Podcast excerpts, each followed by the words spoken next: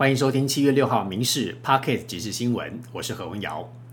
天后陨落，Coco 李玟昨天晚上经传离世，享年四十八岁。姐姐李思琳在社群发文证实此事，震惊台港中演艺圈。根据外媒报道，李玟的后事将以佛教仪式来进行，家属也计划帮李玟办追思会。她的加拿大富商老公得知噩耗之后，隔一天也随即飞到香港见李玟最后一面。另外，有知情人士透露，李玟已经预立遗嘱，针对他生前的财产要全数留给他最爱的母亲。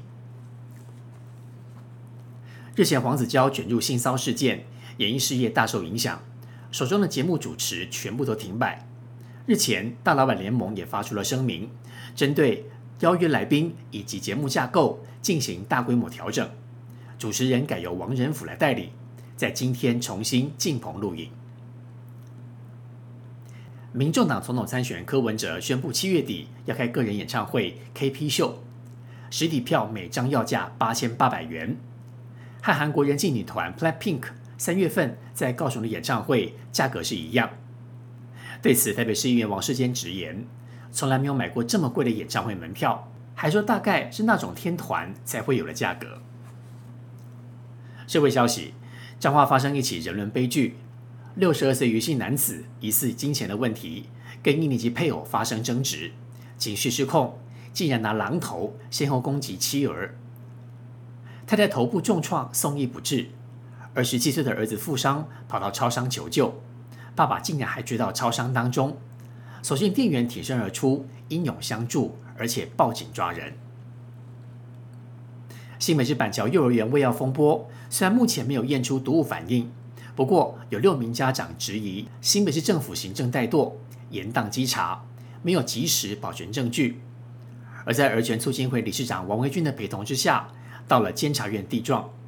要求监察院介入调查，同时也要求市府不要再带风向，因为他们讲的是事实，并不是造谣。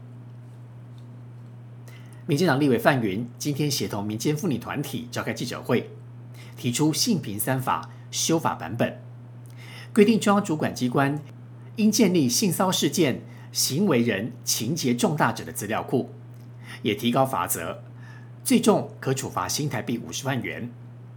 将性骚扰防治法一年的申诉期限延长到两年，也建制完善的申诉制度，希望从制度面来根本防治性别暴力。